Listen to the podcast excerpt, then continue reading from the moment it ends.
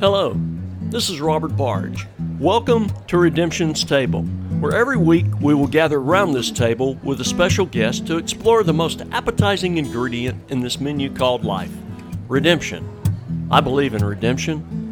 I believe everybody hungers for redemption. Everybody. And the truth is, redemption is all around us every day. It is a recipe that God the Creator sets before us every single moment of our lives.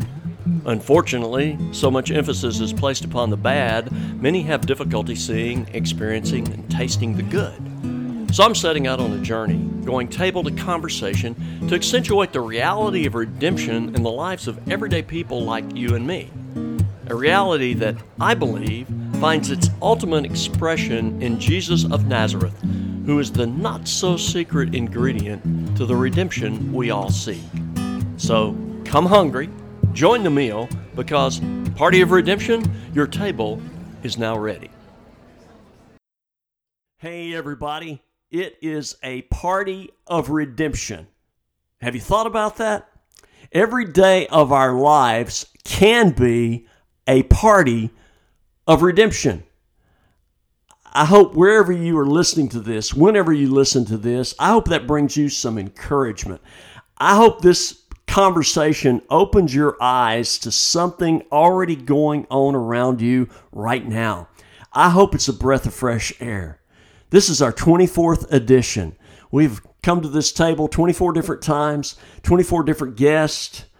Well, today marks the first because we've invited back one of those guests from the May 27th edition, a drummer in the distance. Our guest that day was Chuck Connor.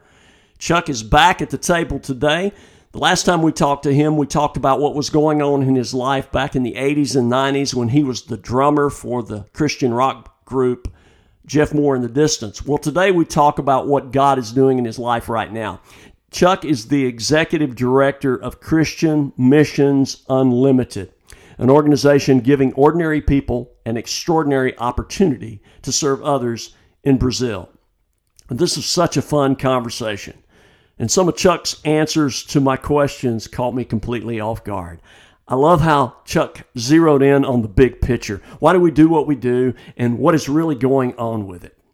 Chuck and I sat down to some crazy, phenomenally good Thai food at Lek's Railroad Thai Restaurant in Montgomery, Alabama. Had a great conversation, great food. Thank you for being here. Let's get at it.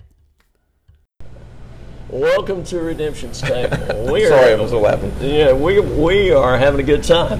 We are back in Lek's Railroad Thai, fabulous Thai restaurant, downtown Montgomery, and we are having a repeat conversation. Repeat as in brand new, but the, we're with Chuck Connor. Chuck, you're the very first podcast guest that has come back for that second conversation at Redemption's Table. Welcome, man. Man, listen, I'm honored, and I really think to unpack everything that um, we need to discuss, we should do this every Friday for the next two months, It right? would be good therapy for At the me. same restaurant, I'd be fine. That'd be great.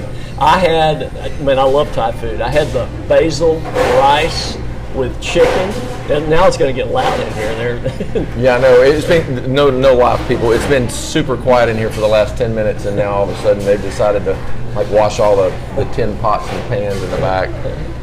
uh, yeah, I had the basil. What did you have? Basil rice. Man, I went healthy today. I had cashew chicken. I didn't get any of the peanut sauce or anything sweet like I normally get. So cashew chicken, trying to drink a little healthy. Real in the you know, my uh, my weekend wasn't so hot in the diet department. So Well, I had the Yeah. tom kha again, that fabulous soup. I what is that, man? It is a coconut milk based soup. Has a little cilantro in there. You can't go wrong with that.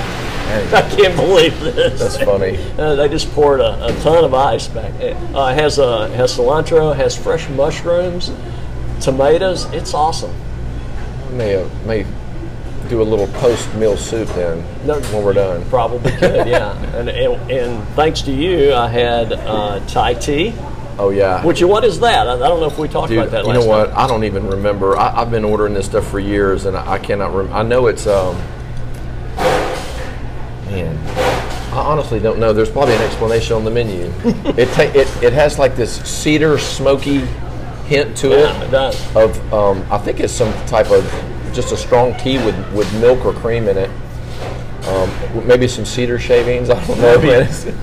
So in other words, we're sitting here. And we don't have a clue what we're eating. Hey, we don't. sure is man. good. Just, just get it, man. It's good. Just try it. You can't go wrong. It's good to have you back. The last time we met, had a podcast, and those of you who are listening, you can go back and check out check it out. Back in May, I believe it was. It was the podcast was entitled "A Drummer in the Distance," because you were Jeff Moore in the Distance's drummer. And we're going to briefly talk about Jeff Moore at the end. Sure, sure. Uh, those years, but I brought you back because you also lead an organization, Christian Missions Unlimited. Unlimited. That's right. And I want you to talk a little bit about that ministry. You have just come back from Brazil. I did. I just got home just just a week ago, and it's been a great summer, man. And so now I'm. Uh, it's funny too because typically we'll we'll wrap up, you know, sometime in September, and I get home and. I usually get off the plane and there's a hint of fall in the air. It's Not this year. Oh, dude. I, I step off the plane in Montgomery, Alabama, and it's hotter here than it is in Brazil. Actually, Wow. I was just in Manaus. I got stuck there a couple of extra days. I couldn't get into Miami because of the hurricane, and um, it was pretty hot there. You know, 100, 102. It sometimes can feel warmer there because you're closer to the equator. Mm-hmm. The radiant heat's a little different, and the humidity's worse. But I'm telling you, man, it's it's every bit as bad here right now. It's it's ridiculous. I feel like okay, I need to go back, stay another month, and then come back, and maybe the leaves will be falling, and then it'll be 50 degrees in the morning for a change. Wow. But, but it's quite a change. Yeah, I just got back, had a great summer, and it's been it's been good, and got some other good things to step into. But it's been been awesome, man, since since we talked last. What is God up to in the Amazon, in Brazil? Uh, you know, we, what are what have been the highlights of your summer? Accounts, stories, things that just happened, that's blown a, you. That's a big question. water? I'll try to figure out where to start. First of all, let me tell everybody that the rainforest is not burning down. That's that was one of my questions. and We we're we we're that. we're not gonna we're not gonna have uh, um, you know a um, a lack of oxygen Okay. you know next summer because the rainforest is all gone and uh, it's crazy man. I knew I remember when I was a kid my dad first started going to Brazil and I heard that you know a third of the world's oxygen came from that rainforest. And it's an amazing ecosystem and everything else. It's it's one of those places I really feel like you have to go man.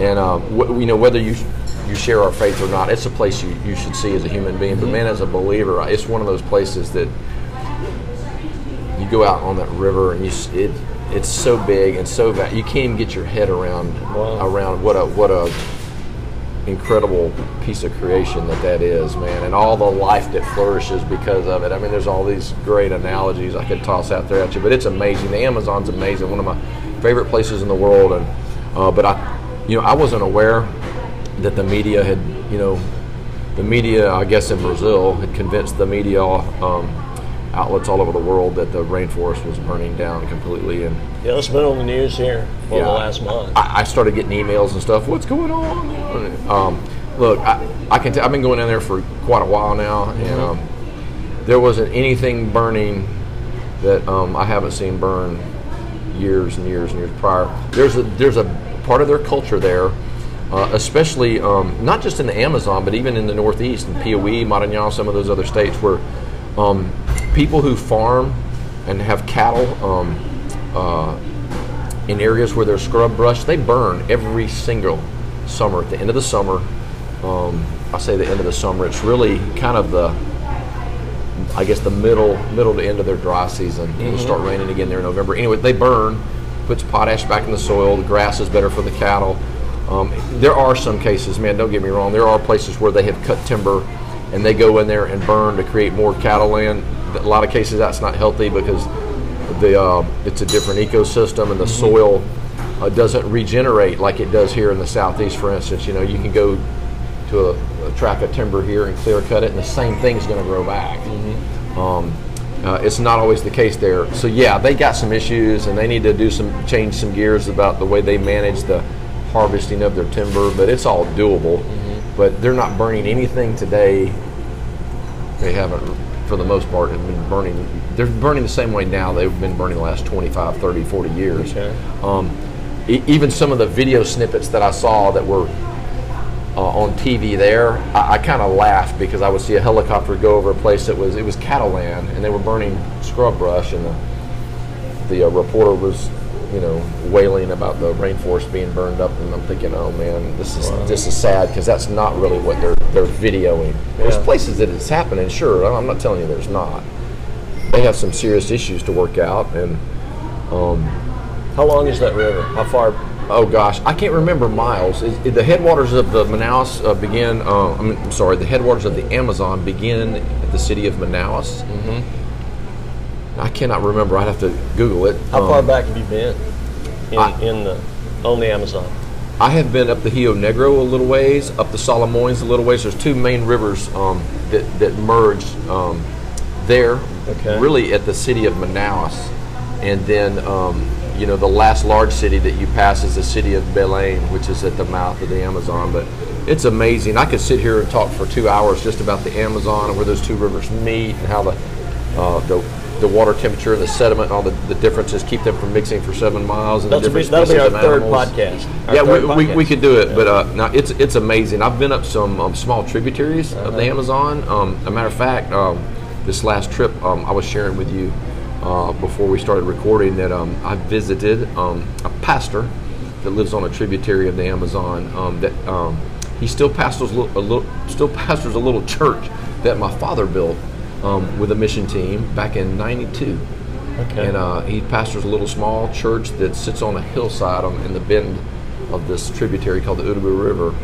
And um, I actually got to go to church with him about two weeks ago. It's amazing. That church is like 27 years old, and um, it's not big. You know, doesn't have a doesn't have a coffee bar in the front, and they don't have lights and smoke on Sundays. But they're just a little small brick community church, and they're still serving the the river community there. And it was real sweet watching those little families go to church there and watch those little kids get up and go to Sunday school, and I thought, man, it's just a great reminder of of um, you know the Lord's church, and sometimes they don't always look like what uh, we expect them to here in America, but uh, purposeful nonetheless, you Yeah. know, and just a sweet, faithful pastor and some sweet, faithful people there, you know, trying to be a light in their community. So it was sweet to get to visit that and um, encourage me and it encourages me to you know continue doing what we do. So I bet if they had a coffee bar, it would be phenomenal. Well, the coffee might even be a little better than it is here. Actually, That's the Brazilian coffee is great, but I didn't. Um, you asked me what the Lord was doing. I guess I kind of need to unpack for you a little bit, maybe what we do. okay. So, um, CMU exists to connect a local church in America with a local church in Brazil. And we do that by assisting the Brazilian Baptists in Brazil by um, providing a church building for their church plants or congregations that have requested the help of our ministry. So, um, it, it's it's really sweet. My dad started doing it back in 1975. That's when they built the first church, and literally uh, was invited into this little dirt floor house where these uh, I think it was three families had planted a church, and they were meeting in the home, and it outgrew the house, and they met in the backyard when it wasn't raining, and they'd saved up their pennies and purchased this little plot of land, which at the time was way on the outskirts of town. You know, now it's it's been encompassed by the city, but. Uh, he just it was one of those deals where he said I, I think the Lord wants me to do this. I'm gonna they asked if my, I think they they probably assumed that because my dad was an American and was there visiting with a missionary. He probably had some financial capacity you know which is funny because he didn't at all at the time but uh, he came home and raised the money to build them a church structure and uh, and took I think 14 or 15 you know construction type type guys down there, and they built this church. And um, the end of the week, he watched how um, know people in the community that were curious why these Americans were in their community go visit the church and attend this dedication service they have, and he saw people respond to the gospel. And. I think he just was when the light bulb came on for him that hey, this is what the Lord wants me to do is just invest in the local church, you know, help breathe a little life into them, and and um, and I'm very fortunate that the, the Lord sent me here uh, uh, to help my father about almost 20 years ago now, and so that's what we do. We take volunteer groups to Brazil, and um, as part of giving this church plant or congregation that already exists and already has a leader. Um, in addition to giving them the gift of a building, you know, we also show up and uh, work alongside them and help them finish the building that's been started, and then have a service at the end of the week. And uh, um, so yeah, we we're, we're builders. Okay. We, build, we build churches, but um, I, have learned over the years it's a, it's a, there's a whole lot more to it than that. That um,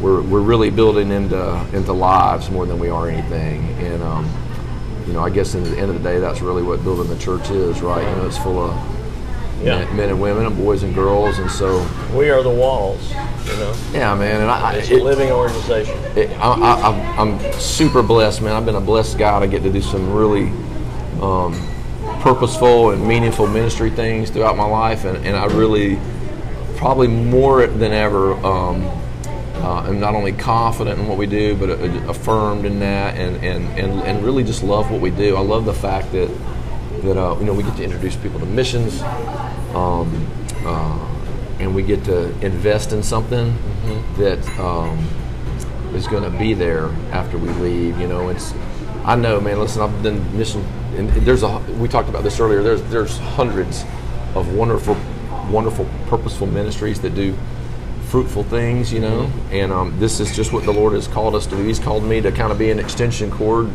you know, to connect people with opportunity. That's really kind of my gig. And um, but He's called our ministry to invest in the local church in Brazil. That's where He led us through relationships. And and, and I love the fact that um, we get to the end of the day, we, we do build a lot more than than, than, than walls, and we do a lot more than lay bricks. But we get to, um, you know, we get to build uh, really a lot of things. And um, it, I was thinking about on the way over here, uh, we get to build so many different things in helping build the church. You know, when you get to, to rub shoulders with people on a mission trip, man, you get to help build community, discipleship, and um, and faith, and then um, you know, showing up there, um, get to build encouragement, you know, by, by, by getting off the bus and, and being face to face with people and loving on that pastor and his family and loving and encouraging that congregation. And then as, as you as the week goes on and you build relationships, you know, point people to Christ and His church. I love that, and I love the fact we get to um, you know build long term impact, and I, I, really really love that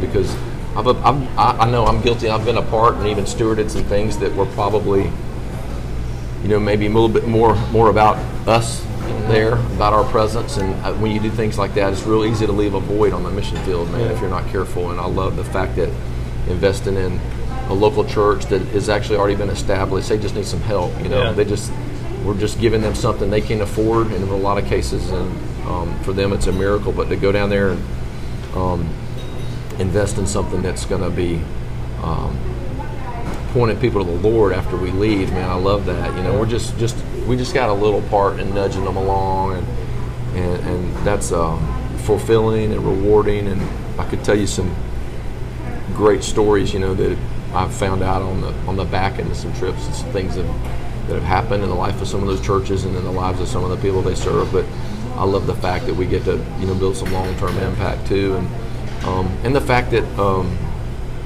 uh, we have a sweet mission family of people that that uh, you know understand what we do, and for whatever reason, thank the Lord, man, they're called to come help us do do what we do, or or we couldn't do it. So it's um, it's really we're blessed, man. One of the things I thought about, you know, asking what God has done over the summer. I, am reminded to be thankful for our mission family. Our CMU family is is pretty big and diverse, and um, because uh, the Lord sent them our way. Uh-huh you know, they can help a, a little ministry like ours, you know, that has an office and a trailer out there on a piece of rural property. Um, they help us do a lot of a lot of big things, and I say big, you know what I mean, impactful things, and and um, I feel like um, we're just super super blessed in that regard, you know, that, that they enable us to bless other people the way they do. So it's it's been a great summer. We we built um, six churches over the summer, and um, we've got another one coming up in October that we're going to help with. And so you're um, going back? No, I won't go back. We're going to do okay. something different. This is, um, matter of fact, I'll share this with you. Um, for the first time, one of the things I've been convicted about is in, in encouraging um, some of the folks we serve to be able to do missions, and um, uh, we're going to do. Um, we're going to help build a church in an area that's really hard to get to. Mm-hmm that's not why I'm not sending a team, but what we're doing, we're enabling some Brazilian churches to get involved in missions. So we're going to help some churches that, that can't afford to give the gift of a building, but they have some people that are willing to go. So we're going to partner with them, and uh, we're gonna we're gonna fund the the building, the materials, and um, these uh, two churches are going to put together a team, and they will go and serve and love on those people in this little community and build them a church. And I'm hoping and praying that it'll get some legs and be something we can encourage some other folks to do because, uh, you know, at the end of the day. Um, it's one of the beautiful things we get to see when we do mission trips. I get to see how it affects the lives of the people that go. Yeah. You know, and come back better church members, you know, more aware of ministry opportunity in their backyard or at their school or at their job or, or opportunities that their church offers them. And so I, I've just felt real convicted about that the last few years that it's something that if we could figure out a way to to do that and encourage that, then maybe maybe um, it'll open up some doors for us to to minister in that way too. Yeah. You know, by providing a vehicle for some of the very people we serve to get to do missions too. So That is awesome. Yeah, that is awesome because I think we forget we have this Americanized idea sometimes that we are the ones who go, but then you know, no. If you follow Jesus, you're all called. We're all called to go make disciples, and so you're giving the disciples you've made, through the, the disciples the Lord has led you to make through the churches you've served. You've given, you're giving them the opportunity to actually do that, to do that in their own country. That's phenomenal. Yeah, man, I'm, I'm, I'm super excited, and it's really just something that um, we're thankful this has evolved over the last year, but something we've been convicted about for quite a while. And I, you know, if, if, if I'm doing this right, at the end of the day, I, I should work myself out of a job, right? There you know, go, that's yeah. what's supposed to happen. so we're super excited about that. I, I had a chance too to um, uh, one of the other things I, I failed to mention earlier. Um, I had a super awesome uh, visit. Super awesome. I guess that's that's one big compound word, right? Uh, Sounds like I the had way I would say it. I had, a, I had this uh, unique opportunity, and, and, and, a, and a, um, it was a blessing, man. I got to visit um, this little. T- there's it's not a little town anymore. It's a town called Rio Branco. It's the state of Acre, which is kind of west west side of Brazil. If you look at the central part of the, the country and go go west, it's right on the border of Bolivia.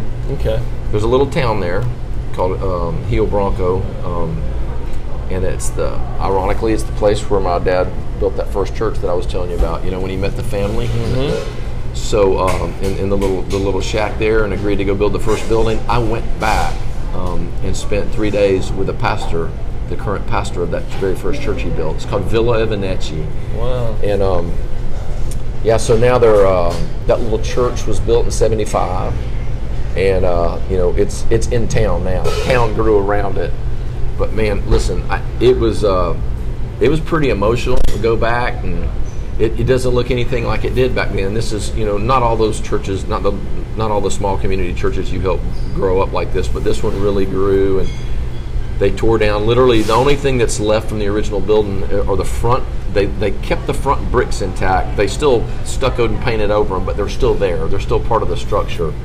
But uh, they had to re- retool the whole thing. You know it seats like 250 people now instead of 75 and um, they uh, man it's amazing it, it kind of got me I, I went and looked on their mission board and it showed the six different continents where they had missionaries and saw where they supported four missionaries in africa and they had they had planted six um, congregations or church plants through the years that have now become churches themselves, and they currently are monitoring four small church um, uh, plants, home churches that they they've started. And I was just thinking, while I was there, you know, none of the none of the none of the volunteers that agreed to go on to Brazil on a mission trip for a couple weeks thought they have a hand in anything that would um, have the ripple effect that that that that that um, that their time there ended up having on, on not only that church, but um, that's kind of what uh, I realized as I went to visit and got to share with the church was that man,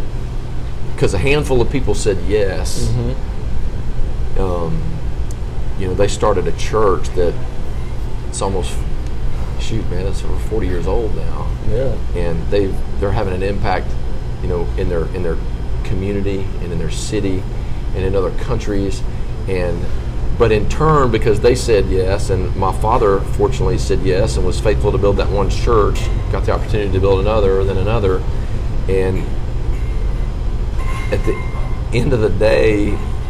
Be- Because a handful of people were faithful back in '75, man, there's been hundreds of churches that have helped send volunteers to Brazil to spread the gospel. And there's been thousands of people go on mission trips, you know, and, Uh-huh.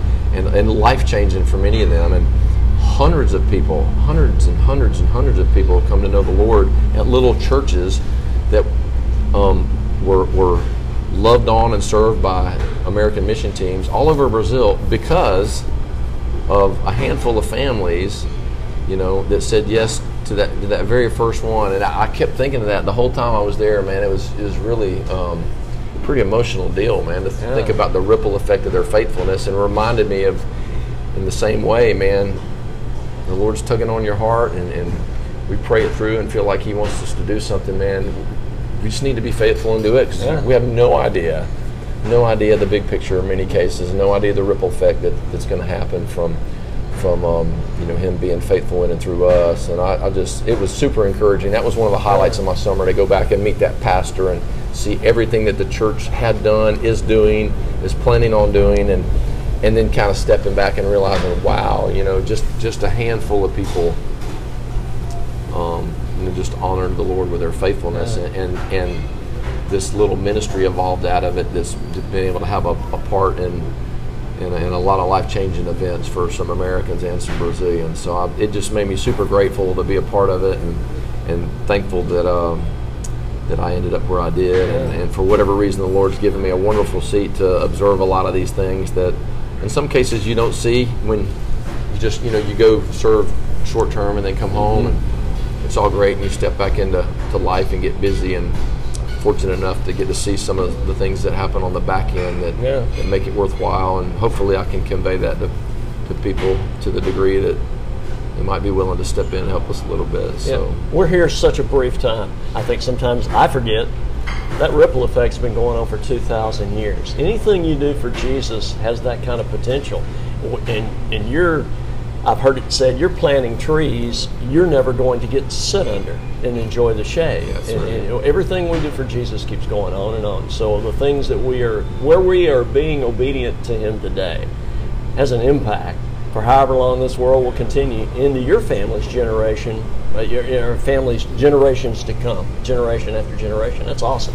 Yeah, it is, man. I didn't mean to ramble so No, much, no, man. no, I'm so sorry. I, I just, you- man, I got, it. I get a little bit excited and But that start thinking a about the Lord, the Lord blessing and just a- start start spewing stuff out real fast. But I, I, That's something God taught you this summer. That's good. Uh, yeah, dude, and, and of course, uh, man, you know, I'll tell you, I'll tell you another another highlight of my summer. There was a couple of um, uh, couple of volunteers that went with us um, this summer that have been going a long time. You know, they they started going to Brazil with my dad long before I was around, and so I was very fortunate. There there's some of the some of the people that stood beside me when my dad passed, you know, and, and continued to encourage me, continued to um, some of them verbally, some of them just in the way of going, participating, and affirming me that way. But um, it was really fun to be on some trips with so, some of my, my older friends and, and older saints that have been doing doing this, you know, way before I was, you know, and um, man, just good good life nuggets from hanging around people like that, you know, and seeing the Lord's working in their life and seeing their faithfulness and, and um, at the same time, man, see their passion for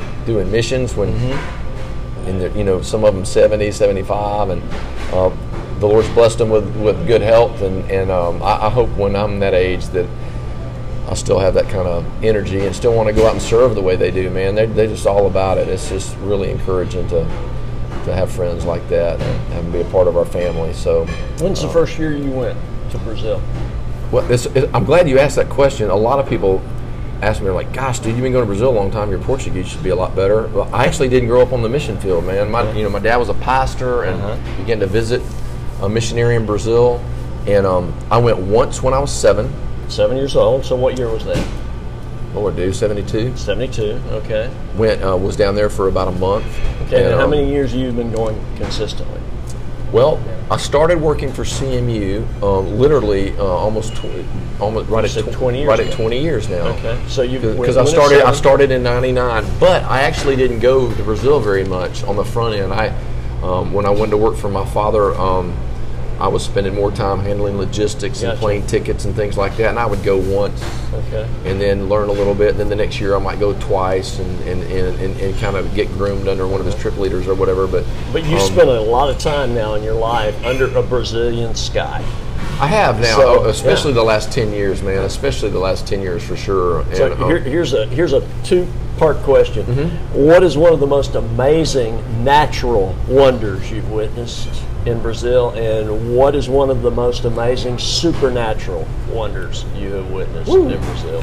Okay, um, for sure, the meeting of the waters Okay. um, there in Manaus, and I mentioned it earlier. You have um, the Rio Negro River comes uh, a little bit more from the northwest, and from the southwest, the Solimões. Those two rivers meet right there at the um, pretty much at the city of Manaus, which sits on the north bank. Uh, those rivers have different. Um, if I remember this correctly, the water temperature is a little different. The density is so so is the sediment that the water picks up along the way. So they're very different in color. The Rio Negro is more tea colored, um, and it, by the way, I'm a, I'm an outdoor guy, and so that is the color of the water to catch Tea. peacock bass in. By the way, because you know, that's a whole other conversation. But the Rio Negro is kind of tea colored. The Solimões is a little bit more like Nestle Quik, you know, Okay. little little little milk chocolatey type of color to it, and um, Kind of like Thai tea. very much like Thai tea. Doesn't taste as good. I can probably, and I know because I've, I've, I've swallowed my share of it. But um, the waters merge there, and they actually they actually weren't mixed because of the the difference in the the temperature and the density and everything. It's about seven miles it takes before those. So you you can go out there in a boat and literally one end of the boat is in one river and one end of it's in the other, and it's crazy. And it the, the Amazon itself is amazing, man. I, I'm really fortunate. I have a couple of friends that live in some remote places there, and to spend a night in the. I've been able to get in a little small dugout canoe and paddle through the flooded forest between 12 a.m. and 4 in the morning, and you would not believe. I mean, crazy like National Geographic kind of stuff, and it's amazing. The the wildlife, plant. I mean, it's just it's amazing. Wow. The animals, the plants, and I love it. You got to love visiting a place where things are so beautiful you almost can't describe them, but at the same time, at the same time, incredibly dangerous. Like there's stuff that will kill you everywhere, in the water, on the ground, in the tree. You know, if you eat this or that bites you, it's it's just crazy wild, and I, I just love it. It's beautiful, and um, have a um, affinity for the outdoors, and I've had had the opportunity to fish there a little bit, and it's just amazing. But the meaning the meaning of the waters, to answer your question after I ramble for five minutes, is is an, is just incredible. But the the whole the Amazon River in general, un- unbelievable. I mean, it's it's like some of God's finest handiwork, in my opinion. Uh, supernatural, wow! I, I get to see a lot of pretty cool things. Um, I would tell you one that uh, um, I'm going to revisit that story a little bit, if that's okay. Sure. But that was significant for me. Um, um, I was, in, in short, went back and to visit a little church uh, um, in one of the more remote places that, that our ministry has been able to build one. It's a little church that was built in '92 by a group of volunteers. I think most of them were actually from Montgomery. They went with my father back then, and um, it's almost we call it almost it's we call a river church. It's it's it's not in the suburbs or anything, but it sits out on a, on a uh, it's on a peninsula on the on the bend of a tributary of the Amazon, and serves a little river community there. And um, anyways, I had a chance about four or five years ago to go visit this church, and I had never been there on a Sunday, and I was there on a Sunday, and I got to meet this family that came to church that day, and through the interpreter, I was able to sit there and hear their story, and uh, it was it was one of those life changing things for me where the Lord really gave me some perspective because I uh, I met this young uh, wife and mother these two little boys, and um, she shared with us how she was five years old, um, sitting over under a shade tree, watching this church get built, um, um, which was 20, almost 25 years from the day we were sitting sitting there getting the story. Uh, Uh, and uh, she said she was five, and how uh, you know this crazy Americans showed up in her corner of the world and started loving on her community and church family there, and um, uh, they built that church and went home. But after they left, her family started to attend that church, and that's where she heard the gospel and. Um, she heard stories, you know, and, and song, learned her songs about Jesus, and came to came to faith there, and was baptized in that river there. And you know, you know where I'm going, man. The church being the church is where those those those those older people in that faith family encouraged her and mentored her in her, in her walk. And uh, she met a, a young man there, a young Christian man, and they got married and they started their own family. And married right there in that little River Community Church, and uh, man, dude, it's, it, as a God, it's hard for me not to cry when I tell this every time. Um, she's sitting there telling us this, and I was like, God, man, how did I miss uh, going so many mission trips and really miss the big picture of, of, of, of why I believe the Lord has us invest in the local church, man? And it's just simply because there will be fruit from that investment there. That's what He's called us to do and what He wants us to do, and just wants us to be faithful doing that. And I was at a place in time where I was super tired and super weary, and we talked about that earlier. And I just, man, I, I walked away going, man, please don't, you know, don't let me get tired of doing this, because um, those, those are the kind of, I guess, the nuggets the Lord had to send me at a time when I would pay attention um, to help me understand, um, um, you know, why He had us doing this type of ministry, and, and, and it helps change the question from why do we do this, you know, how can we not do this, you know, and um, that's I'll never forget that. Just I remember walking away and thinking, golly, man, you know, I mean, so busy, so American in a lot of ways, in, in, in a negative way in, in some cases. Worrying about this, worrying about that, and the other, being frustrated because you know you're not we're not seeing the results that we want to see when we want to see them, and and just that was just a great reminder to me. Man, dude, just Lord wants you to be faithful. Yeah. You know, I don't have to be. Thank the Lord, I don't have to be spectacular because He is. You know, just be be faithful, man. Be about what I've given you to do, and there'll be some fruit from it. I promise. You just need to trust me. You know, and so that was that just was life changing for me, and it's helped me. Um, I feel like it's helped me try to convey that to the people Yeah. that we serve with. You know, it's like, man, look, Lord asked you to come serve with us. You know, this is what He's called us to do, and and um, and, and we love it. Hope, hope hopefully, he'll, you know, He'll send you our way, and just need to trust that. Um, uh, if, if you if you come alongside of us, there will be some fruit from it. And, Yeah. and at some point in time, you know, and um, we, it's funny. And in our conversation earlier, we were talking about just mission trips in general and how sometimes you know, we just we want there to be a fireworks display every time we go, and a lot of times it's kind of selfish because we want it to meet our emotional needs at the time. Yeah. But the, Yeah, we- we're on the mountaintop. Look, you know, or, or God forbid this would ever be our thought, but yet it's conveyed when we come back and make the report. Look what we did. Yeah, Yeah. look what God did. You know, but I think sometimes we confuse the two. we can, man, and, and, and I, I've done it too, man. I've, I've, I've been there and done it, but hopefully uh, we do a helps us do a better job in encouraging people. Just hey, just go be there, be present with people, love on them in the name of the Lord, be a good reflection of Him, and you know, be faithful in the opportunities He gives you to, to, to share your story and.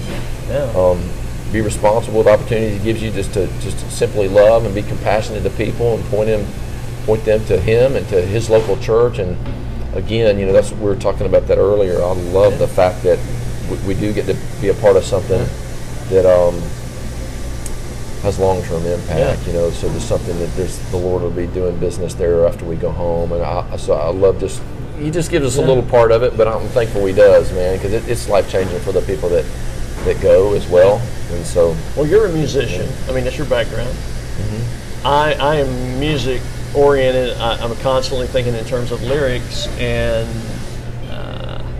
when you were talking about how God spoke to you in that moment through, you know, this young lady who was there at five years of age, I was hearing the lyrics of what else? A Jeff Moore song. He saw the big in the small. oh dude You know, and we talked what only a fool would do. A phenomenal song. It was on the uh, Threads album, if I'm not mistaken. it is and you I were a part of that. I- man, I can't even believe you mentioned that song. That that's to this day my favorite my favorite Jeff Moore song of the of the um, of all the songs that he recorded before I came around, and the ones that we recorded together, and the ones that I had an opportunity to play with him. That's still my favorite. I, I knew. Um, You may have mentioned that on the last podcast. and maybe so. I think you may have. I, I know my Yeah. dad loved that song Yeah. too, and um, but I remember, um, man, I re- I'll just I'll never forget when he came in and read us the lyrics to that. We'd been working on the music and he'd been messing around with the lyrics and came in and just sang a scratch vocal, and I was just big old.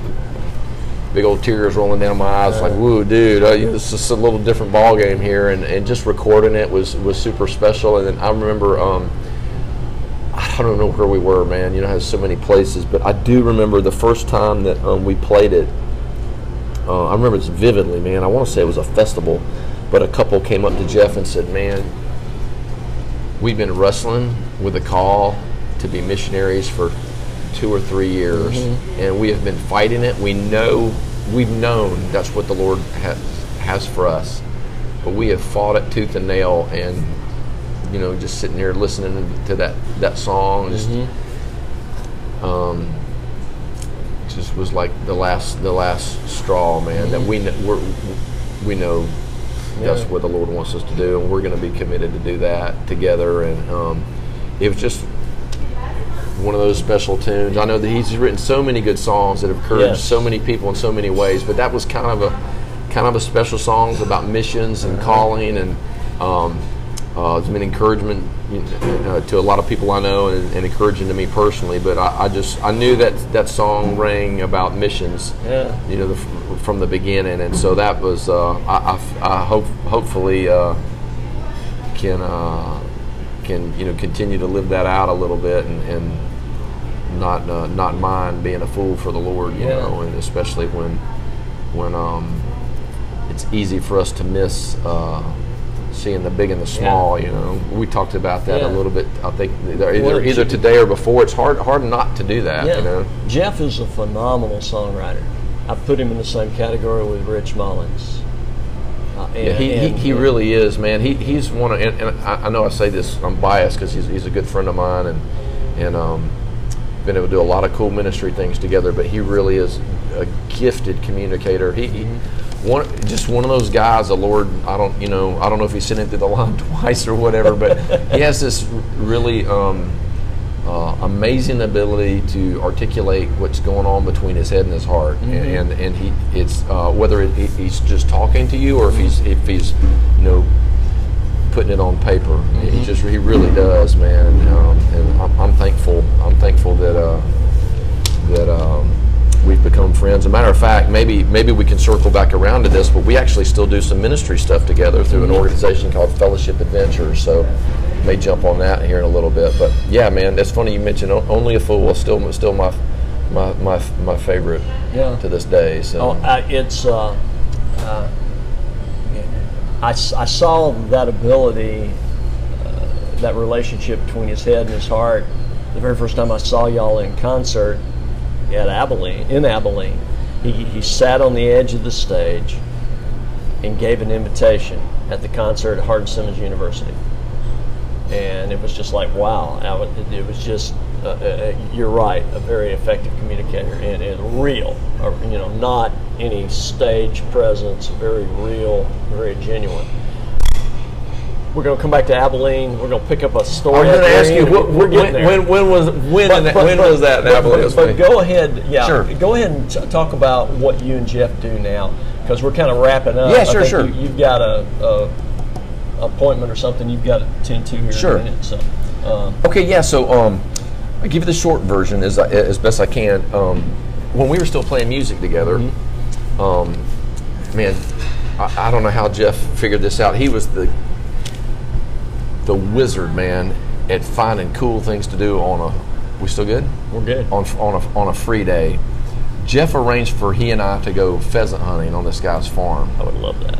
dude. And, and listen, th- you're talking about a country boy who had, was dying to smell some gunpowder. I'd been on the road and hadn't hadn't hunted, hadn't fished, and it was killing me.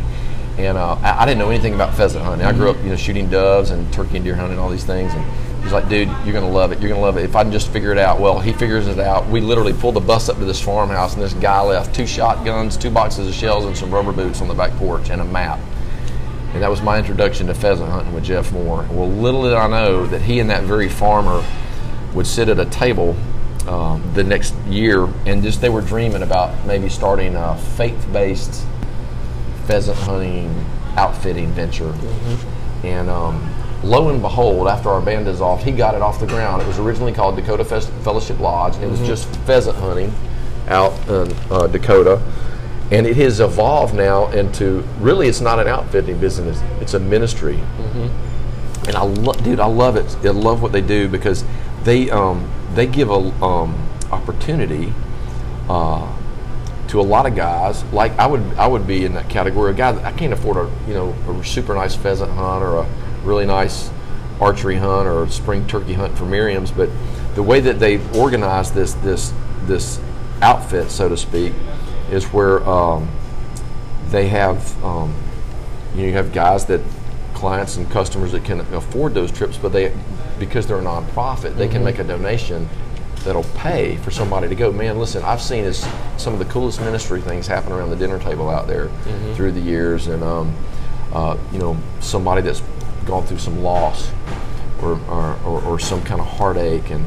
Uh, just need some time with some men in the field. Fellowship, man. Fellowship, fellowship, fellowship. That's what the deal is about. More, you know, the fellowship and the camaraderie with other other men, especially other men of faith. It, it means more than what they kill. You know, so it is a little different than a regular outfit in business. You know, it's more than just you know people trying to um, collect a bunch of big bone or you know kill their, their grand slam. It, it's, mm-hmm. it's it's about being in the field with other men that care about the Lord and in an environment you know that, that encourages that and and so I well, fortunately know I was kind of grandfathered in because I was in the, around those first conversations, but um, the last several years I've, I've begun to do some work for them out there. So I'll do some guiding for them in the spring, and Wow. um, I'll actually do some guiding for them in, the, in the, this winter, and it's just really cool. It's at, at a time when um, my life as regarding Christian mission slows down a little bit, and I can go out there and still um, get to work with a good friend of mine who, who I got to do a lot of good things with over the years, and it is, you know still still uh, has a ministry component that's really cool, and also something that's in my wheelhouse. You know, something I grew up doing, and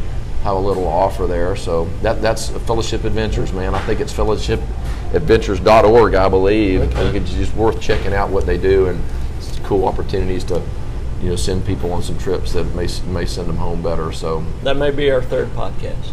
Well, yeah, I'll tell you what. I'll tell you what we'll do. Uh, J- Jeff's supposed to be down here in turkey season, so why don't I drag him to dinner and I'll let you you There talk with go. him. That would be awesome. That would be cool. That'd be yeah for sure. We'll do that. All right, one night, I was a youth minister at First Baptist Church, Abilene, Texas. One night, had tickets to Jeff Moore in the Distance concert. It was in the dead of winter. Oh, dear and I- Lord. and I go to Abilene Christian University. Was this in like '97 or '8? Something like yeah, yeah. Oh, dear Lord. no, no, it was a little earlier than that, I think, because I didn't. I left uh, Abilene in '96. There was no Jeff Moore that It was night. '95. 95. I know exactly yeah. when it is now. Yeah, and Oh, you, were, you were talking about that. Uh, there was no Jeff Moore. Oh my gosh! Listen, it's one of the most epic stories of, of all my years playing music. So, um, Abilene. When you said Abilene, I saw two things. A, I remembered hitting my head really bad at the top of my bunk when we got rear-ended by a car because it snowed really bad. You know if you remember Mhm, that? yeah, so, there was- yeah. So we're coming into Abilene. Our illustrious leader and singer had stayed back in Nashville supposedly to do some more vocal tracks on a record we were working on. So he was flying in while we rode the bus. I don't know what, three days to get there. Uh, anyways, we get into Abilene. It's poured snow. We had an accident. It's okay. We get to the we get to the venue, and um, our road manager comes up and says, "Hey, dude, we got some problems. Um, Jeff's stuck in Oklahoma. He made it as far as Oklahoma, but they're snowed in. I don't know if he's going to get out. So we need to start talking about canceling this gig and." so you know there's this buzz going around the crew and the and our road manager and production people about you know well let's keep setting up let's keep setting up. They're, they're going to try to get out on the last flight. It's too far to drive maybe a private plane. And long story short our uh, road manager calls the band together and uh, uh, we're in the dressing room there and he said all right guys here's the deal. Jeff can't it's this done deal. Can't make it. No more planes out. It's impossible. So he asked that I talk to you guys, and it was going to be your decision. Y'all want to try to play without him, or do we just, you know, cancel the gig and refund the tickets? Um, he said, you know, if y'all are willing to, to do something, he would be willing to to still give tickets for another show to anybody who didn't think y'all handled it very well or whatever.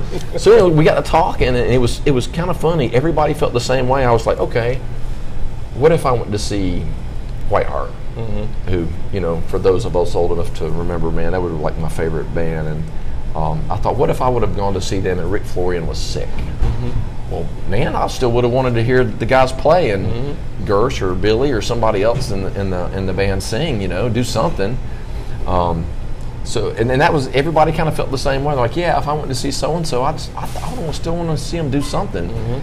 So we come up with this amazing idea to do just an hour set and our keyboard player was going to sing most of the songs. Jeff Barker Barkley's a great singer, by the way, and he ended up um, playing with Third Day for years after we dissolved. And um, we had a guitar player named Roscoe Meek that could sing pretty good. And he said he'd sing a couple, and man, so we were actually kind of pumped about this, Yeah. man. We're pretty fired up. I was fired up about it until they said, "Ladies and gentlemen, the distance." it, with no Jeff Moore on the front of it, it was then I realized I was I was kind of one of those oh crap moments. Like, what have we done?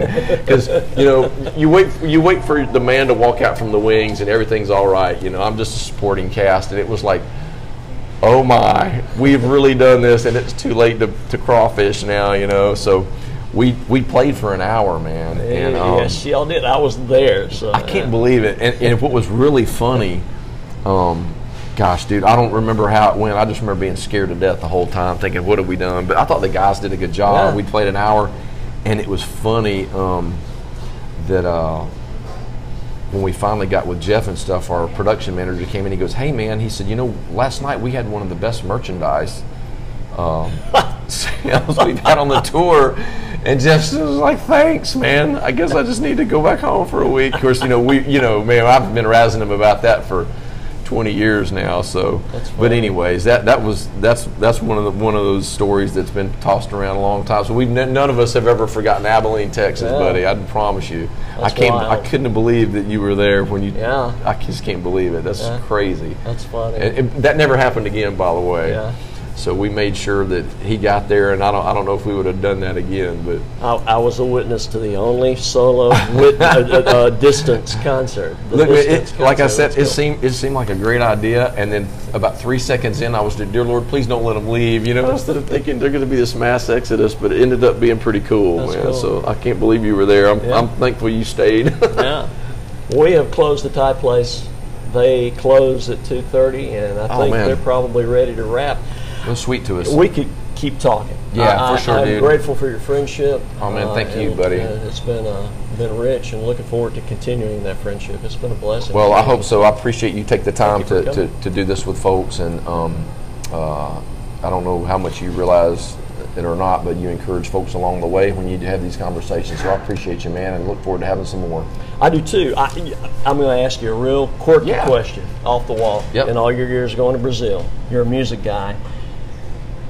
Did you ever pop in Raiders of the Lost Ark as you're going down the Amazon or in the jungle? No, I never, I never have. It's funny. There are times when I want to, I want some kind of backdrop. Yeah. I mean, dude, there's been times when I've literally been flying into Manaus or Belém, going over the river, and I got some cool song that just seems fitting, blasting me in both my earbuds. And then there's other times I, I, I don't want it. I don't want any music at all. I just want to hear the wind whistling by my ears. you Life know. is made for soundtrack, but then you have those moments like the movie Castaway. There, is, there is no movie, uh, no music in that movie until it's the weird, final, the, the last. There's like a four and a half minute uh, score. There's no movie. There's no music prior to that. So yeah, sometimes life uh, cries for a soundtrack, and other times the soundtrack track is what's going on around us. Yeah, So- for sure, for sure, man. Especially in a place that has is so full of life. You know, Yeah. it's, it, it's it's a different ballgame, obviously, in an airplane. Yeah. When um, I've been in a boat or in, in something like that, I mean, there's there's nothing like hearing, you know, toucans and howler monkeys and all these beautiful birds and, and all that stuff is a pretty pretty good pretty good backdrop That's, to. that's that ought to be an to awesome things for sure. I hope to hear that myself one day. Yep, so. I'll take you, man. I'm- I I wanna won't, go. I won't twist your arm too hard, but I'm gonna I'm gonna I'm gonna get you down there. Party of Redemption. Your table is now available. Thank you, Chuck. I No, appreciate you. Thank you, buddy. Appreciate you. All right, bud. Take care. All right, man.